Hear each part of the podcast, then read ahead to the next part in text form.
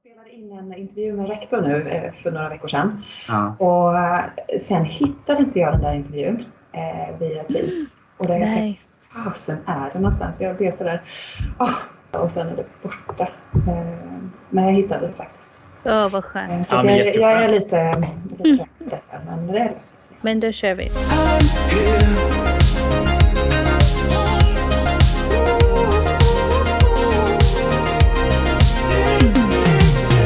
Ja, men hej och välkomna till HLKs doktorandpodd avsnitt 12. Som ni hörde där i början så pratar vi lite grann om teknikstrul och så. Den här utmaningar med när man ska spela in via olika digitala lösningar. Det kan alltid vara en utmaning att eh, spela in digitalt helt enkelt. Även detta avsnitt så spelar vi in detta digitalt och det görs med mig Jens Sjöberg och Josefin Rostedt. Och Karen Anblom. Härligt så här i början. Eh, vi hade lite mail som vi ville prata om. Det var någonting om, som rörde oss doktorander. Eh, Josefin som du hade fått eller visste lite mer om. Vill du ta det? Ja, ja men precis. Ja, men det, frågan har väckts att, att ibland så får man känslan av att man inte vet vad eh, andra doktorander i, i korridoren gör så att säga.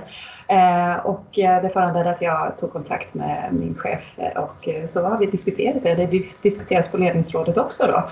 Eh, och där har det då visat sig att eh, man gör lite olika eh, Eh, med presentation av doktorander. Och vi har ju pratat lite grann om det här före poddinspelningen nu då, men vi tänker att eh, dels behöver hemsidorna för varje person uppdateras, för varje doktorand uppdateras och det kanske är lämpligt att göra det i samband med eh, att se över den här, eh, hur, vad som skrivs på hemsidan i samband med att man ser över ISP den individuella studieplanen. Ehm, och eh, det, men vi har också funderat på om det här är någonting som man skulle kunna göra en workshop av eh, tillsammans med, eh, med, våran, med våra andra doktorander. Så att vi får en, en gemensam syn på vilka vi är och att vi jobbar tillsammans om, om den här frågan. Ja, men det är ju jätteklokt. Eh, Jag tycker det är jätteintressant att det lyfts för att det är ju lite olika i de olika miljöerna man ser på detta. Och vissa har tydliga mallar och vissa har inga mallar. Och till exempel då från MKV så eh, eller diskuterat hur vi ska kunna hur man ska kunna skriva fram sin forskning så kortfattat och så tydligt som möjligt. och Så, så att jag tycker det är jätteintressant att det är en fråga som lyfts. Och, och jag tycker framförallt att det är jättekul att få reda på vad alla andra doktorander gör. För vi Även om vi då via vår podd och, och olika do, doktorandorganisationer och så på JU försöker liksom involvera doktorander så är det ju svårt att veta vad alla gör. Så det tycker jag är jättebra. Och det skulle ju vara ett ypperligt tillfälle till att, eh, att kunna göra, öva på hisspresentation så att säga, alltså när man gör snabba presentationer av sin egen forskning. Ja men precis. Och det är ju också intressant för eh, alltså, om det omgivande samhället också. Om det är så att man gör, bedriver forskning som andra är intresserade av så får ju de också reda på det. Till exempel att andra släktforskare som är intresserade av Anns forskning och då vill eh, liksom ta kontakt och att man kan synliggöra det på det sättet. Så. Nu Karen Ann, nu, nu tog jag dig som exempel här. Men de förstår jag. Jo, men jag tänker också att det är, även om man har skrivit tidigare sin presentation, att genom eh, forskningsresan mycket händer och mycket kan ändras. Så jag tänker det är bra att kolla upp vad du har skrivit innan också och uppdatera regelbundet. Och jag, jag vet att det finns den här vägledning för forskarpresentation som finns på nätet också. Jag tror att Carolina också skickar ut det ganska ofta varje år för att eh, påminna alla att skicka en bild och skriva upp sin presentation. Så jag tänker det är väldigt eh, bra att komma ihåg att det är en viktig verktyg vi har att vi kan använda oss av. Verkligen.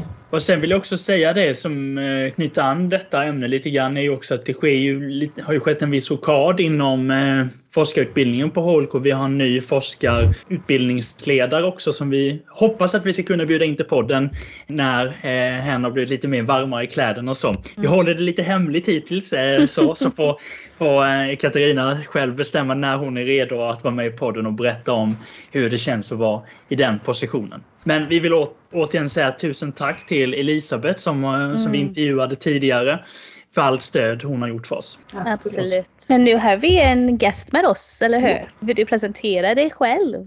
Det gör jag gärna. Eh, Jesper heter jag, Boesen. Jätteroligt att vara här. Jag har egentligen ingen aning om vad, vad, vad vi, vi ska prata om men, men, men delvis om mina erfarenheter av forskarutbildningshandledning tänker jag.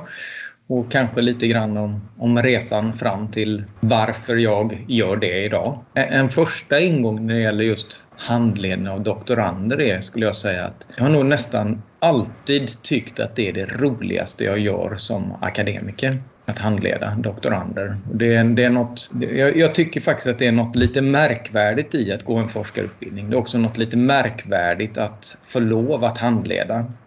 Eh, det, det, det ser jag som en stor förmån. Och det dels att, att, att hjälpa eh, kollegor att, att komma vidare i, i, i sitt tänkande och sin karriär men också för att det är så oerhört berikande för, för oss som handleder. Vi, jag skulle säga att lärandet är väldigt ömsesidigt hela vägen.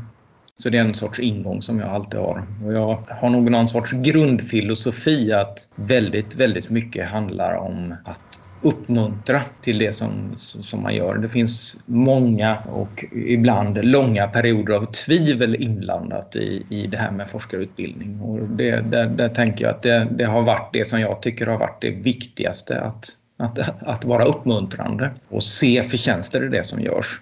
För det finns i alla arbeten din resa inom akademin, hur, hur började den? Ja, men alltså jag har, när det gäller liksom min väg in i akademin så skulle jag säga att den är kanske lite brokig. För att jag kommer från ett musikerhem. Båda mina föräldrar var musiker. Eh, båda var pedagoger också. Så att pedagogiken har ju liksom varit central hela tiden men det har aldrig varit självklart att jag skulle göra en akademisk karriär. Alla mina systrar är sjuksköterskor. Eh, så det är liksom det, jag är den enda som har gått vidare i den meningen. Så redan när jag skulle välja gymnasium så visste inte jag vad jag skulle göra. Jag valde mellan samhäll, humanistisk, natur och teknik.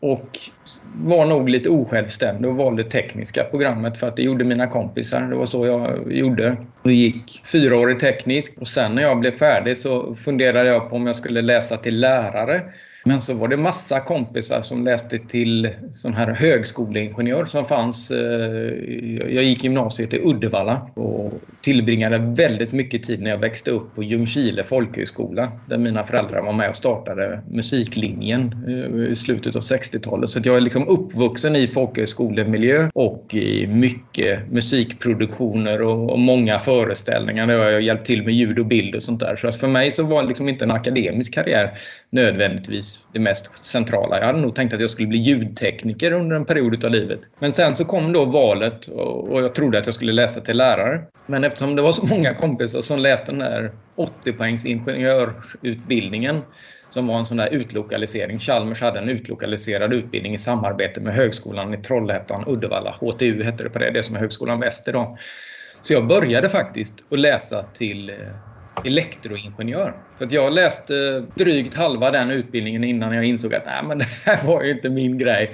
Eh, och, och, så. Men eh, jag tog aldrig någon examen för jag insåg efterhand att nej, det här är nog inte min grej. Så att när tiden hade gått lite grann så insåg jag att jag vill nog bli lärare. Så då sökte jag till lärarutbildningen men det, var, det märkliga var att det första gången jag skulle söka lärare då kom alla in på lärarutbildningen och det var svårt att komma in på elektroingenjörsutbildningen. Jag kom in på elektroingenjörsutbildningen vilket då bidrog till att jag tyckte att det var spännande att gå den för det var hög konkurrens. Men sen när det hade gått nästan två år och jag skulle söka till lärare, då var det tydligen som att hela Sverige fick för sig att de skulle bli lärare också för det var helt omöjligt att, komma in. Så jag, Ja, men det var jättekonstigt. Eh, jag kom in som tredje reserv uppe i Umeå eh, och kom inte in någon annanstans. Men liksom den här ambivalenta idén om liksom, vad är det för ämnestillhörighet jag ska ha. Så jag läste till matematik och samhällskunskapslärare. För det, var, det kunde man göra uppe i Umeå. Och då var vi, jag tror vi var tre stycken i landet som läste den kombinationen. Den ena personen har jag stor kontakt med fortfarande. Hon jobbar på departementet idag. Och den andra tror jag lämnade läraryrket efter några år. Men vi har faktiskt hållit ihop eh, under åren. Hon gick också samma forskarutbildning som mig lite senare sen i matematik direkt. Men jag läste till lärare och jobbade som lärare ett tag. Men innan jag gick ur lärarutbildningen så skrev jag mitt e- examensarbete på enheten för pedagogiska mätningar och kom in i det här med, att, med prov. Så att jag skrev ett arbete om, om nationella prov och fick in en fot och började jobba på enheten för pedagogiska mätningar. Det vill säga där man gör högskoleprovet och eh, framförallt då de nationella proven i matematik som råkade bli mitt då. Så det jobbade jag med parallellt då med sista året på studierna men sen så fortsatte jag att jobba där som provkonstruktör.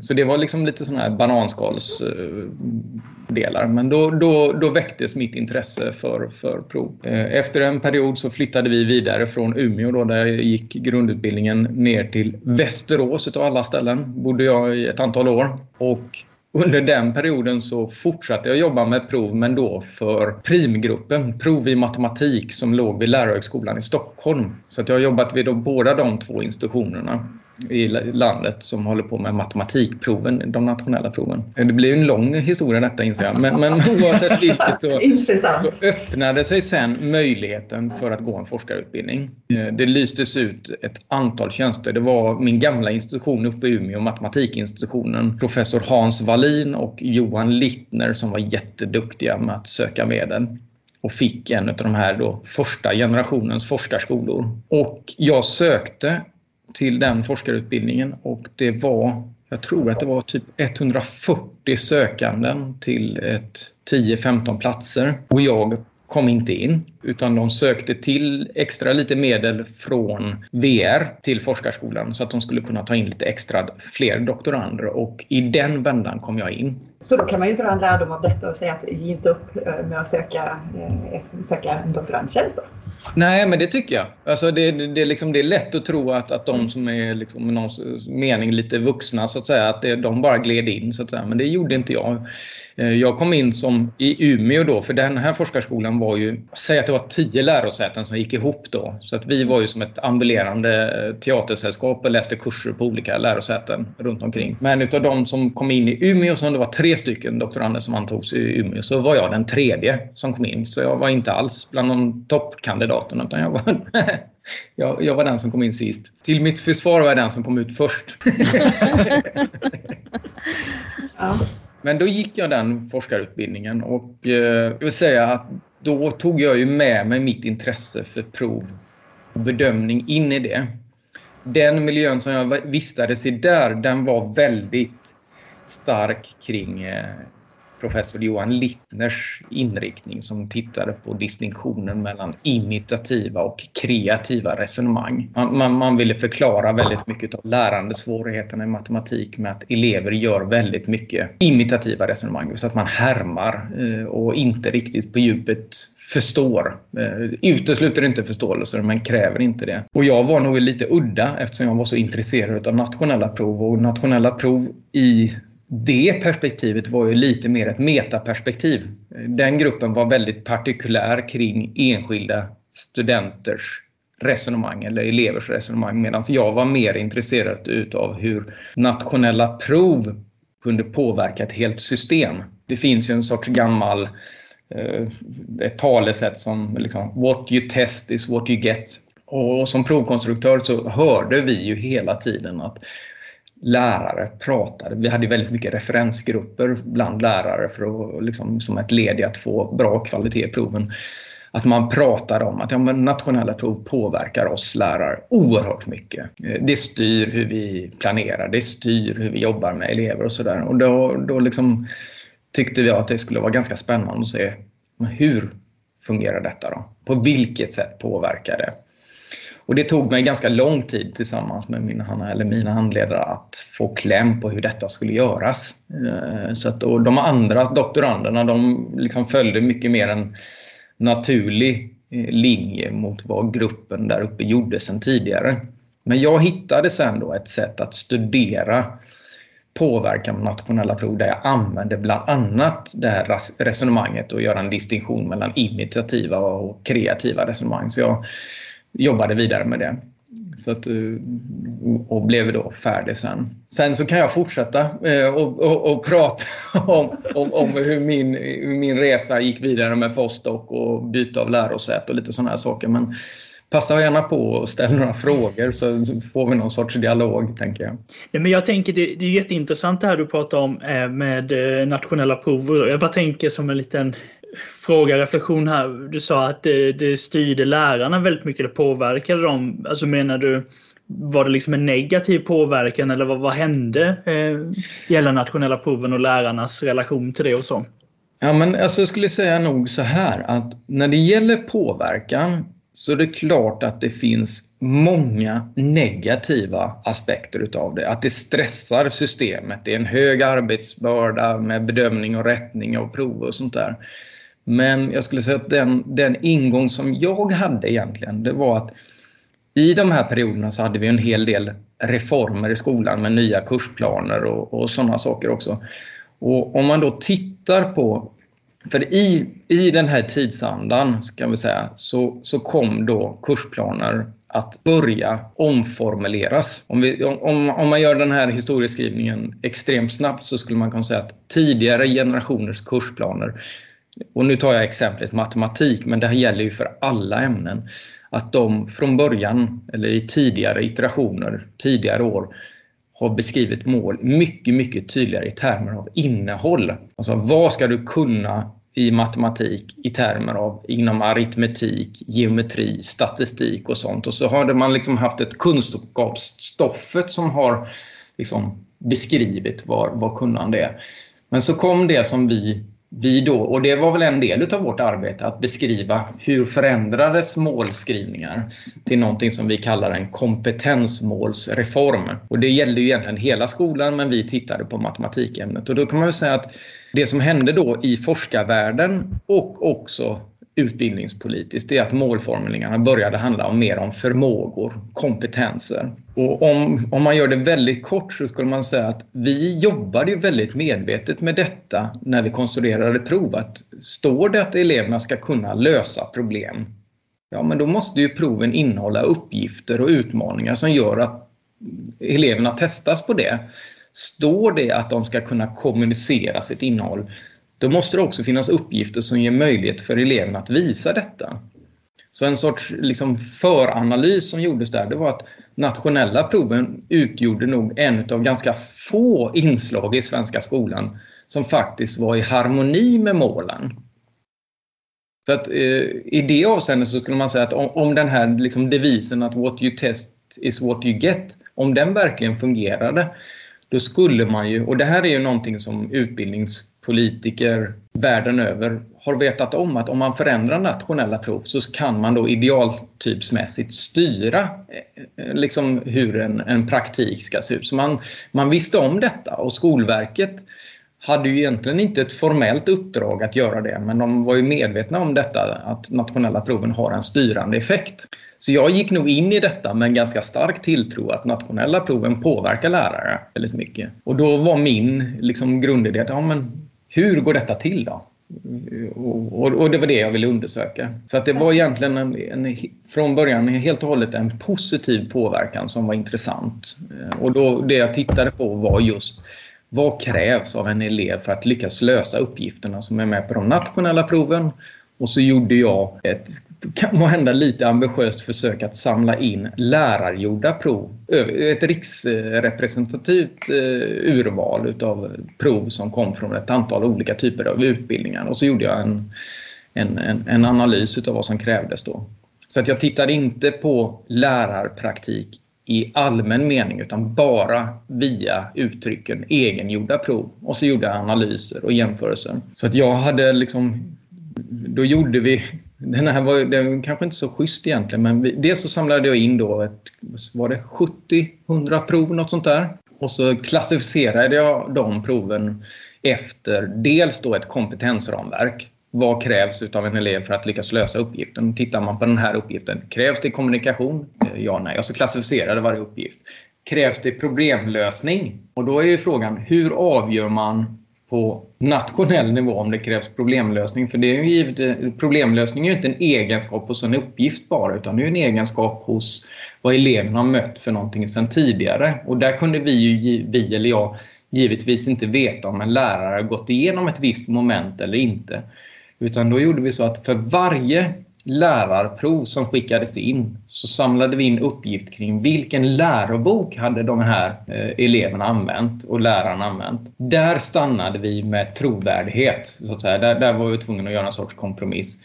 Och då gjorde vi så att för, säg att vi då hade en uppgift eh, som skulle lösa ekvationen. Hm, hm, hm. Då gjorde vi så att då gick vi igenom hela boken och så kollade vi hur många uppgifter finns det som är likadana som den här? Hur många uppgifter, genomgångar finns det som är likadana? Hur många är det som är nästan lika? Och då hade vi ett extremt strikt protokoll för detta och ramverk. Och så sa vi det att om det har funnits tre stycken likadana uppgifter i boken, då säger vi att då kan eleven lösa detta med ett imitativt resonemang. Om inte så blir det gränsfall och sånt där. Så klassificerar vi uppgifterna efter detta. Så att liksom alla uppgifter klassificerades med hänsyn till böckerna. Det innebar att detta blev en analys av både läromedel och prov. Det, det, det, det ägnade jag, skulle jag säga, ungefär ett års tid åt att göra den analysen. Eh, och har då uppsjö av Excel-ark där. Och, och säg då att en, en, en enskild uppgift gav upphov till kanske en 13-14 kolumners eh, redovisningar för vilka uppgifter som fanns i boken innan. Och så var det då olika läroböcker för olika lärares prov då givetvis. Och sen så kommer nästa fråga då. Ja men den klassificering som vi gjorde, eller jag gjorde där, om eleverna sen i verkligheten inte gör det, på pappret säger vad troligt att göra, då faller ju liksom den första studien. Så då gjorde vi så att vi lät ett antal elever göra nationella provet i en skarp situation med en videokamera monterad och uppgiften var att en av oss forskare satt bredvid och så ställde vi frågor. Hur tänker du nu? Varför gör du så här? Så det var en sån här Think Aloud-studie. Det kan man ju tänka sig att detta kanske var lite oetiskt för någon som sitter i en skarp eh, provsituation. Liksom, att det var. Så då kom vi överens med lärare och elever att om de upplevde att den här situationen hade gjort att de hade lyckats sämre på provet än man har gjort, då fick de möjlighet att göra ett tidigare sekretessbelagt prov vid ett senare tillfälle. Och så fick de välja vilket av provresultaten skulle gälla. Men de fick inte veta resultatet innan. Så att etiskt sett så fick de egentligen två chanser då. Så att vi komprimerade inte deras möjligheter att få ett bra resultat samtidigt som jag skulle säga att rent forskningsmässigt så fick vi en autentisk situation för detta. Och då visade sig analyserna där att det var en ganska hög samstämmighet mellan hur vi hade klassificerat och den typ av resonemang som eleverna faktiskt använde. Så att vi kunde säga liksom att den första studien var väldigt liksom stabil och valid. Och den analysen skulle jag säga, det tog ett år att analysera nästan, ja, jag tror att vi hade sex elever. Så det var extremt eh, noggranna analyser. Mm. Så det, det, det, var de två första, sen hade jag två studier till då. Men jag tycker det är jättebra att höra det att, det, att det för oss eh, som är liksom i själva avhandlingsarbetet att det tar tid. Alltså att man kan sitta länge med vissa analyser. Jag, jag tycker det för min del är väldigt skönt att höra i alla fall att det, det, liksom, det, det, det ska ta tid och det är kanske bra att det ska ta tid. Så. Ja. Ja, och det tog verkligen tid. Eh, och man kan väl tänka sig liksom att jag brukade, jag, jag hade förmånen att när jag disputerade så fick just den avhandlingen ganska mycket uppmärksamhet. Eh, så att jag tror att jag räknade, gick tillbaka och tittade, jag tror att jag var ute 70 gånger och höll föredrag eh, bland lärare och kommuner och sånt där. Jag var som ett ambulerande resesällskap under, under nästan två år. Eh, och jag brukar skämta om att den, den mänskliga kontakt jag hade under den perioden under analyser, det var det närmaste jag kom en av studenterna, för jag var inte själv med vid just provtillfället, det var en kollega som gjorde det. Men, men jag har en, en bild där en av eleverna liksom lägger sig ner så här över, över provet och jag ser kinden på henne. Annars har jag bara sett en hand som har skrivit och hört röster. Liksom. Det är det roligaste jag hade under det året. När en person lägger sig ner och ser ansiktet på personen. Så det, det, är inte bara roligt kan jag säga. Alltså det här var ju 2006 Jesper, jag råkade titta i din avhandling där. Eh, som jag disputerade ja. Så ja. proven som vi samlade in och som gjorde analyser på var jag, säger att jag gjorde analyserna mellan 2003, 2004 och 2006. Ja. Har du gjort någonting, eh, alltså är det någon, har, du någon, har du kunnat följa upp det här typ eh, i hyfsad närtid? Så att du kan jämföra? Nej, alltså det är någonting som jag faktiskt... Om, om det gäller min forskarkarriär så hade, hade jag ju sen då en postdoc som jag la vid Göteborgs universitet och hade två års postdoc där jag jobbade med detta. Eh, men sen skulle jag säga att Sen har jag ju kommit in i olika typer av ledningsuppdrag eh, till och från. Jag började, gjorde min postdoc på NCM, Nationellt centrum för matematikutbildning. Den placerades där men var en eh, doktorand eller postdocen ägdes utav lärarutbildningsnämnden vid Göteborg. De, de, de lyste ut 40 postdocs vid Göteborgs universitet ett år och placerade ut vid flera olika in, eller fakulteter. Och då, under den perioden så var lärarutbildningsnämnden fakultetsstatus vid Göteborgs universitet och då fick de en postdoc. Men, men själva fakulteten var ju inte en akademisk miljö utan det var en administrativ miljö. Så då var ju liksom diskussionen om var skulle jag fysiskt sitta? Skulle jag sitta vid eh, matematikinstitutionen eller nere på pedagogen eller i det här tredje fallet då NCM. Och jag placerades, eller placerade mig själv på NCM för jag tyckte det var en bra miljö. Det var under den perioden ingen stark forskningsmiljö. Utan det var ju en, mer en, en, en liksom gränslandsmiljö mellan akademi och skola. Eh, kanske inte det bästa som akademiker och forskare, eh, lite, lite grann ensam på det sättet. Men där fortsatte jag och vi hade ett större VR-projekt där vi jobbade tillsammans med Skolinspektionen bland annat och så. Så då, då, jobbade jag med liknande saker och, och, och tittade på, på provens effekter. Så att det, det, prov har förföljt mig. Men sen har jag ju egentligen sen jag kom hit 2016 inte bedrivit speciellt mycket forskning själv utan jobbat med förutsättningar för andra väldigt mycket.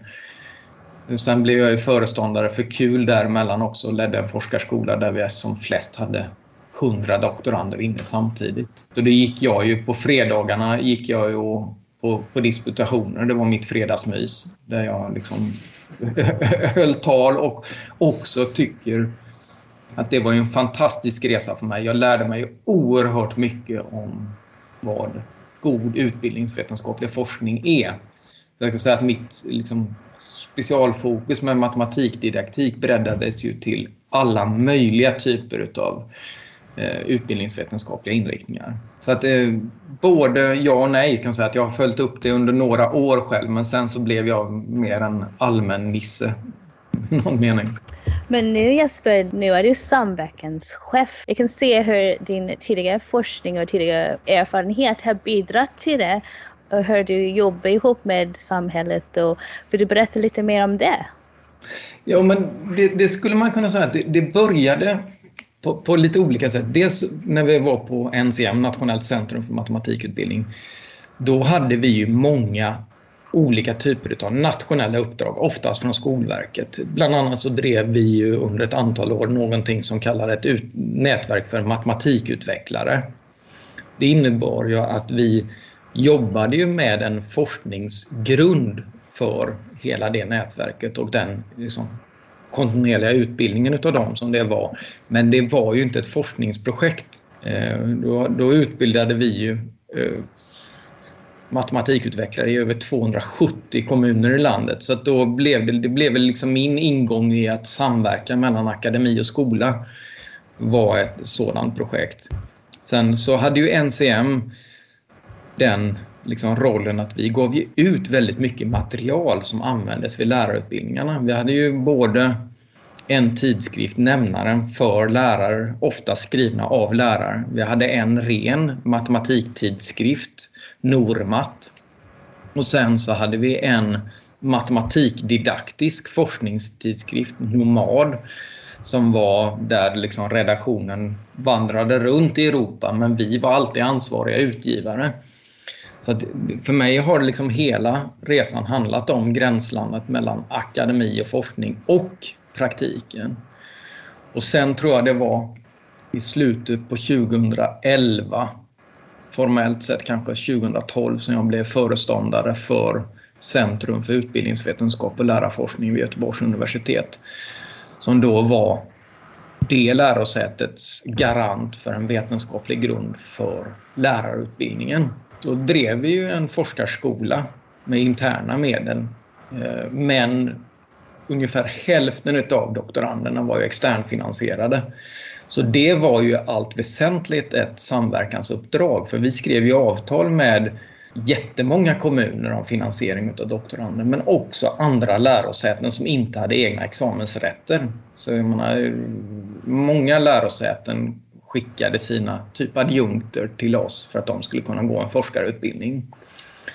Så det blev ju eh, liksom en sorts förlängning och fördjupning utav mitt sätt att förstå och se på, på samverkan. Men då, då, då, då var ju egentligen det enda uttrycket forskarutbildning. Eh, men det var ju väldigt tydligt att, att det är olika förutsättningar som doktorand om du är finansierad av akademin eller om du är finansierad utifrån. För när du kommer utifrån så har du alltså minst dubbla lojaliteter och det, det, det ställer olika förutsättningar. Så det är någonting jag har jobbat med också väldigt mycket skulle jag säga. För mig har samverkan väldigt ofta handlat om att skapa förutsättningar för andra aktörer att, att få kunskap i sin, in i sin organisation via att en medarbetare eller flera medarbetare går en forskarutbildning.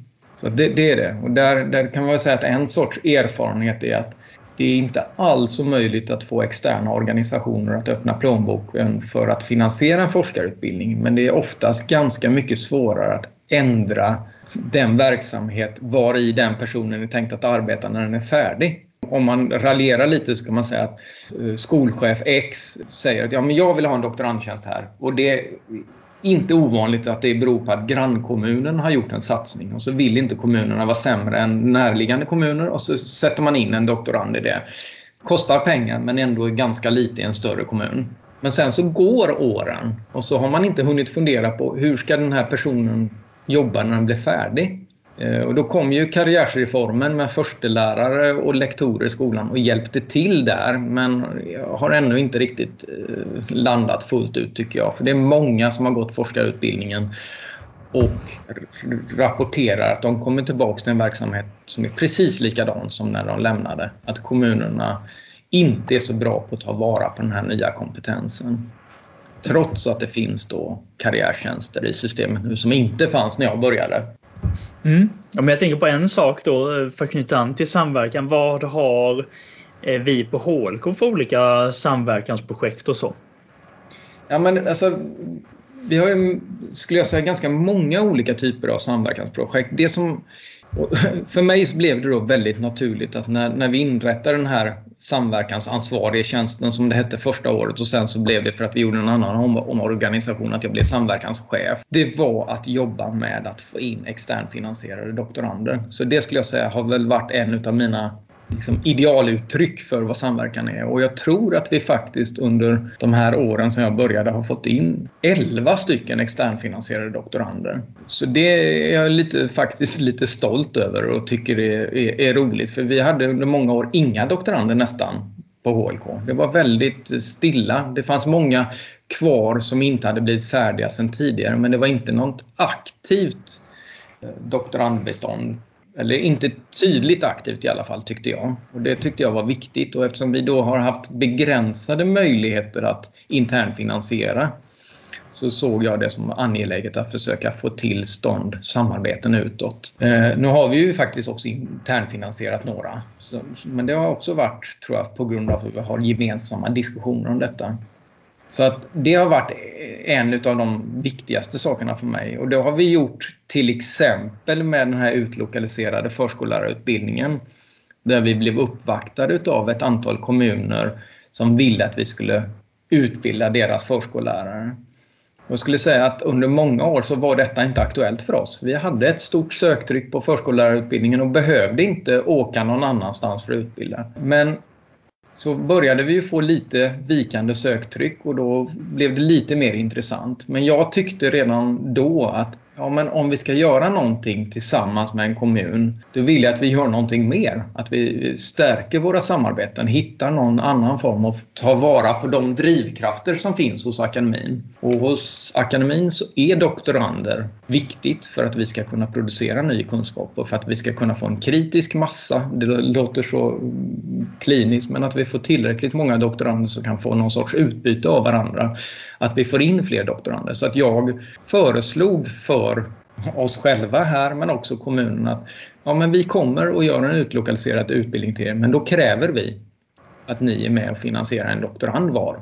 Så att vi avsatte medel från ledningsrådet för att vi skulle kunna ta halva kostnaden för en doktorandutbildning och kommunen fick ta andra halvan. Och i det så tappade vi en kommun som inte tyckte att de hade råd, men tre kommuner var villiga att göra det. Och, och det sättet som jag arbetade på med det, det var att liksom visa upp argumentsmässigt vad det är man får om man får en doktorand i kommunen som kan leda skolutveckling, som kan påverka sina kollegor och, och driva en, ett arbete på vetenskaplig grund och bjöd in en av mina tidigare doktorander från Forskarskolan KUL eh, och den kommunen som hade finansierat henne. Så att en skolhuvudman och doktoranden kom och presenterade för då de politikerna i det här samarbetet. Och hon är givetvis en på, på tusen som är otroligt driven och sånt. Men då fick de liksom en bild av oj, kan allt detta hända i vår kommun om vi får in en sån här person?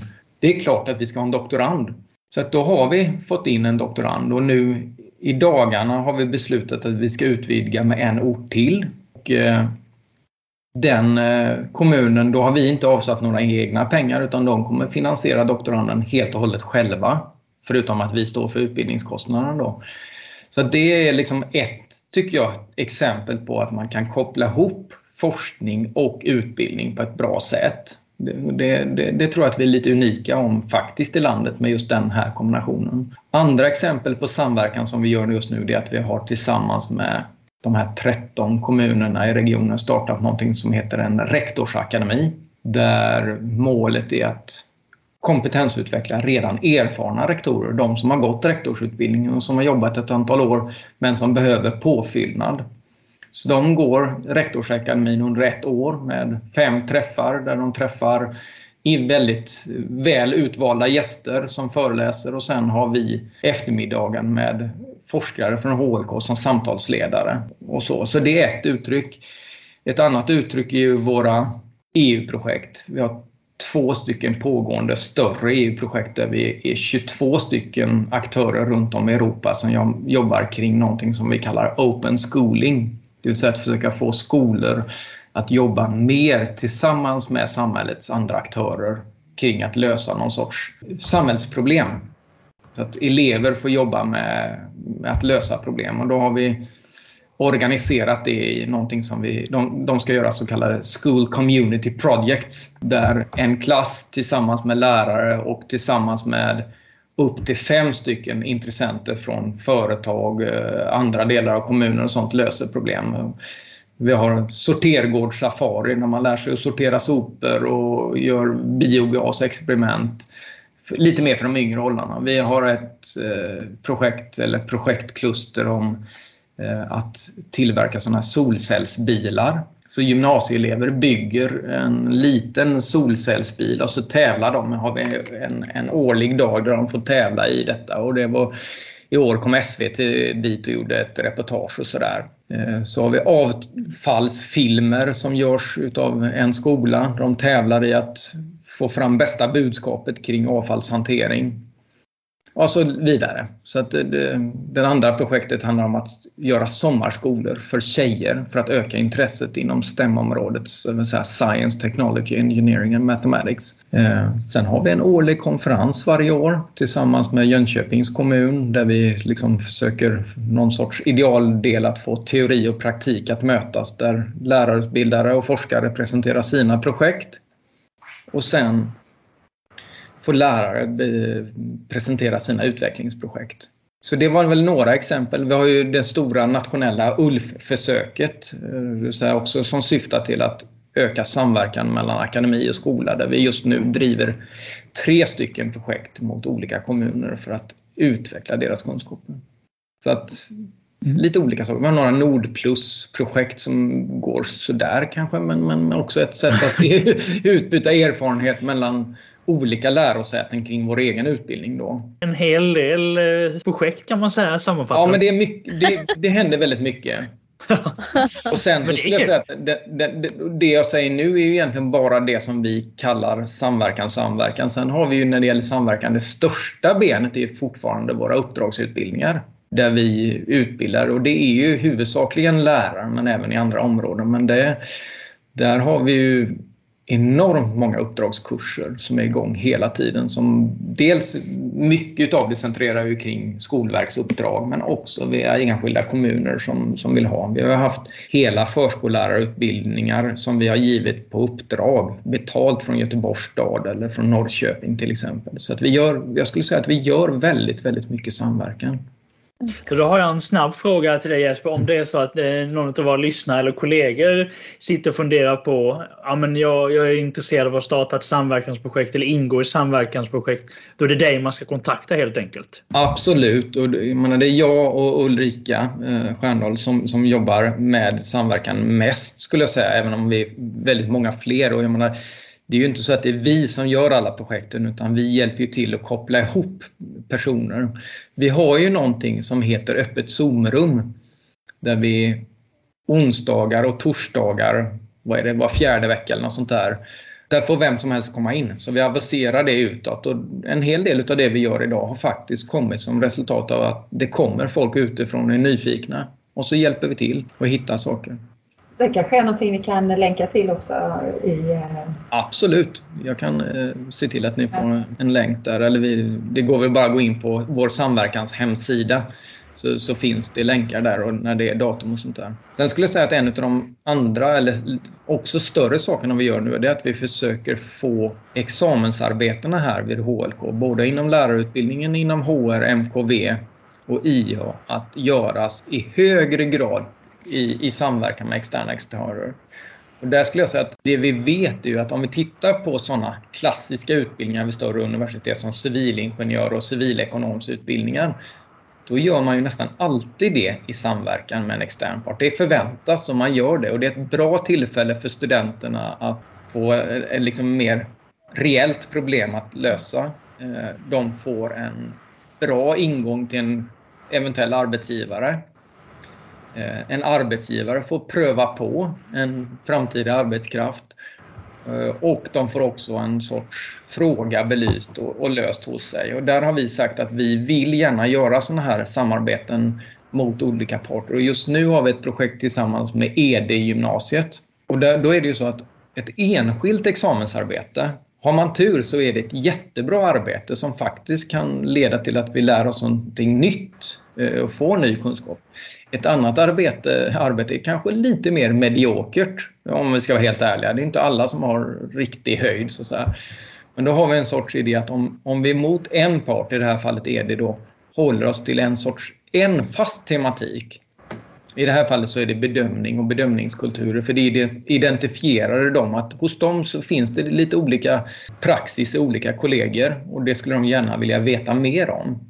Och då har vi sagt att ja, men de studenter som ska skriva i samarbete med er, de gör det inom det området. Även om vi har en ämneslärarutbildning där, där ämnena är viktiga så, så kan det vara någonting inom bedömning och svenska, någonting inom bedömning och engelska och så vidare.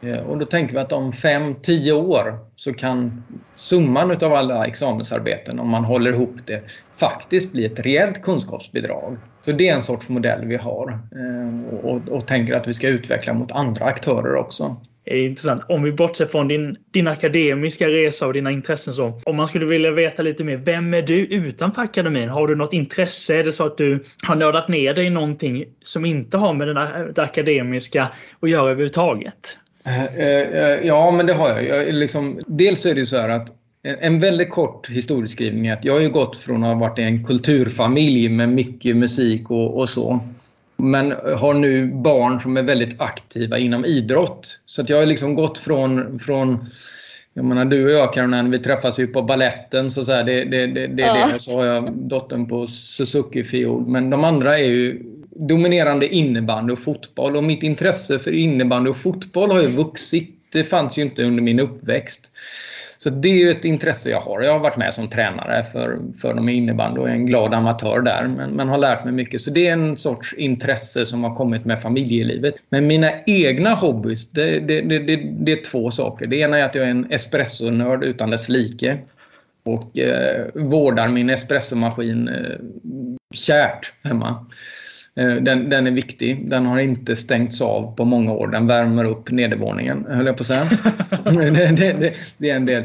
Och sen är jag en... Eh, musiknörd eh, på det sättet att jag älskar att lyssna på musik och är lite av en sådär audiofil. Alltså jag tycker om att sitta och lyssna på musik när resten av familjen har gått och lagt sig. Och eh, en, en, en bra hifi-anläggning och lite bra musik, då, då, då är livet värt att leva, tänker jag.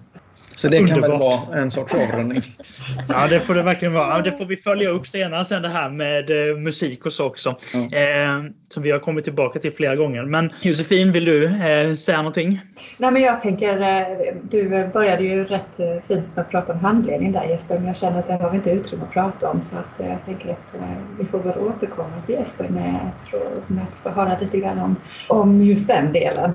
Vi vill eh, runda av här efter vi har jätte, jättebra eh, information från dig och vi tycker det är jättekul att prata med dig och lära lite bättre vad du gör på HLK och din resa hit. Men innan vi avslutar här, jag undrar om du har någon, någon tips för våra doktorander och våra lyssnare här att du vill lämna? Det, det är ju svårt, men alltså, det viktigaste är att tro på det ni gör. Det, det, det, är en viktig del. Och jag menar, rent krasst, har man kommit in på en forskarutbildning och kommit så långt som de flesta av er har gjort, så kommer det gå bra. Det är bara så. Ta vara på den kompetens som finns hos era handledare. Det, det, liksom, det, det, det, tror jag är viktigt. Men också konstatera att relativt fort så blir ju ni som doktorander oftast mer kunniga inom ett område än vad handledaren är. Det är i alla fall grundansatsen, att det är det som ska vara. En handledare blir då mer allmän. Ni kommer vara de som är ämnesexperter. Och, och behåll den tron på er själva att det är ni som är ämnesexperter. Eh, det, det, det, det är det som är, är liksom grundmålet. Och njut av den här perioden. Det är mycket ångest för många under många perioder. Men, men jag skulle säga att det är en av de liksom, bästa perioderna i livet också. För du har sällan så mycket tid senare i livet att liksom, gott, grotta ner dig i någonting. Så jag tänker att liksom, njut också av tiden. Och, och, sen så skulle jag säga att en av de sakerna som jag tycker framstår som tydligast är att kunskapande i alla former handlar inte bara om att läsa eh, artiklar och, och, så och skriva utan det handlar också om att vistas i fältet. Att prata med många andra och det tycker jag att det ni gör här via en, en podd är ett väldigt bra exempel på att man kan ha en dialog med andra personer än mig, men, men, men, där man faktiskt också i, i samtalet lär sig väldigt mycket. Så att jag skulle säga att väldigt mycket av det som ni som doktorander kan känna att åh, jag vet inte hur jag ska göra och sånt, det klarnar efterhand för att man liksom har vistats länge i vissa tankar men också utmanat sitt sätt att tänka genom att prata med andra. Och då tror jag det ni gör här att ni möts över så säga, ämnesgränser. Ibland är det väldigt viktigt att prata med andra som håller på med samma saker men nog så viktigt att prata med personer från andra discipliner. Det tyckte jag att jag såg när jag var i KUL i Göteborg att det som utgör ett gott hantverk som forskare är mer likt varandra mellan ämnesdiscipliner än det skiljer. Njut och ha roligt, tänker jag. Men då säger vi stort tack till dig Jesper och, eh, och på återhörande helt enkelt. Så ja. Eh, tacka för det här avsnittet och eh, för er lyssnare så kommer det fler avsnitt nu till våren så håll ut. Så ses och hörs vi snart. Ta hand om er. Hej då! Hej då! Hej då!